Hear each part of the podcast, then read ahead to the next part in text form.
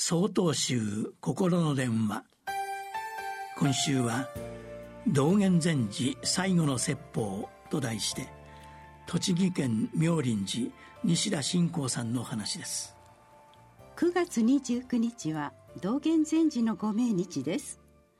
仏教では臨終の瞬間をその人の最後の説法と受け止めます。それではこの道元禅師のご最後を私たちはどのような説法として受け止めるべきでしょうか。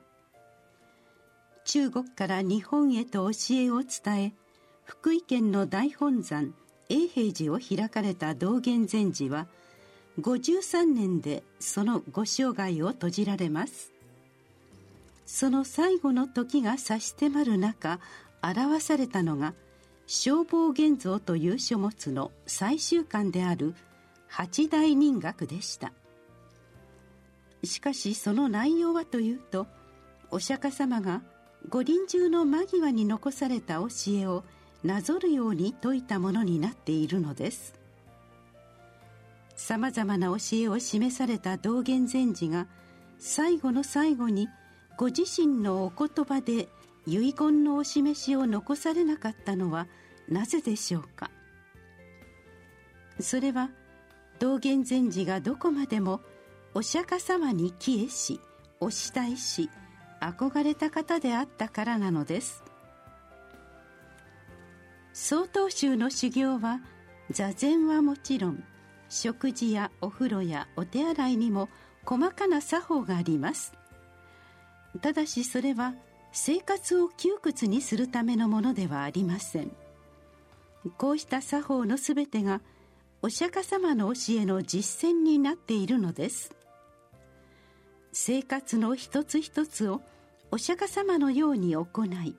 お釈迦様のように生きていくことが道元禅師がお示しになった修行なのです。そんな道元禅師は生活のみならず最後に同じ教えを残すことで死の床についてもなおご自身をお釈迦様と重ねられたのでした。厳しいお人柄で知られる道元禅師。しかしご生涯にわたってお釈迦様をお慕いしご自身も同じようにあろうとしたひたむきな姿勢からは